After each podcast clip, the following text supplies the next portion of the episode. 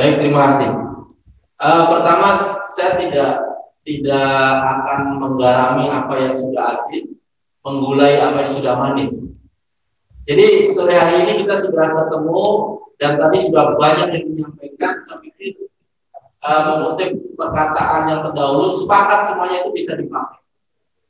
Makanya uh, seharusnya ini judul kita acara ini tuh bukan membaca, kalau membaca itu uh, pasif.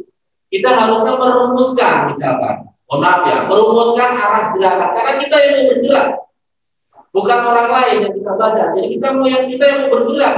Apakah kita akan begini saja atau semakin redup itu tergantung kita hari ini atau setidaknya kita yang memicu untuk bergerak gitu. Makanya merumuskan arah gerakan. Jadi tadi analisa dari adik-adik Malaysia itu juga sudah sudah sangat uh, komprehensif ya. Dan saya pikir salah satu yang menjadi rumusan gerakan kita itu harus fokus. Fokus. Jadi kalau tadi ditanya kalau ada kasus A kemudian e, di sisi lain di, diisukan hal-hal yang lebih besar untuk mengecoh kita. Makanya sebuah gerakan harus fokus. Tujuan kita apa?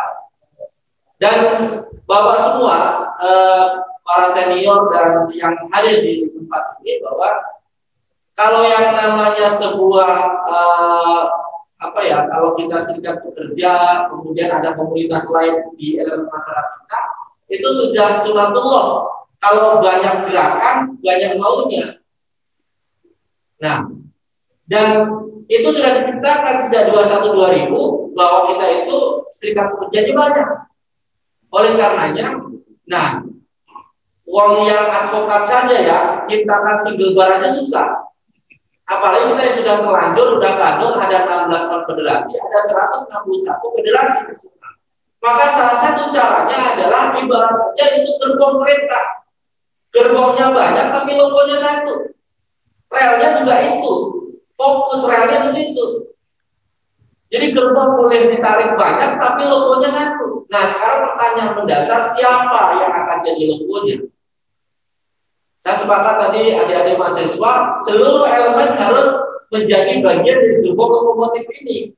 Lokomotif dalam rangka ya ini pasca ditetapkannya Undang-Undang Cipta Kerja.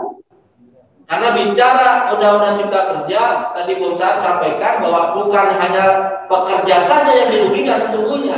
Ini kebetulan forum kita mayoritas pekerja. Jadi kita bicara dari aspek ketenagakerjaan saja. Padahal di luar sana ada banyak klaster, ada 11 ya, 11 klaster. Yang itu semuanya dirugikan atas terbitnya Undang-Undang 11 2020. Jadi kita bukan membaca, merumuskan. Kita mau di mana?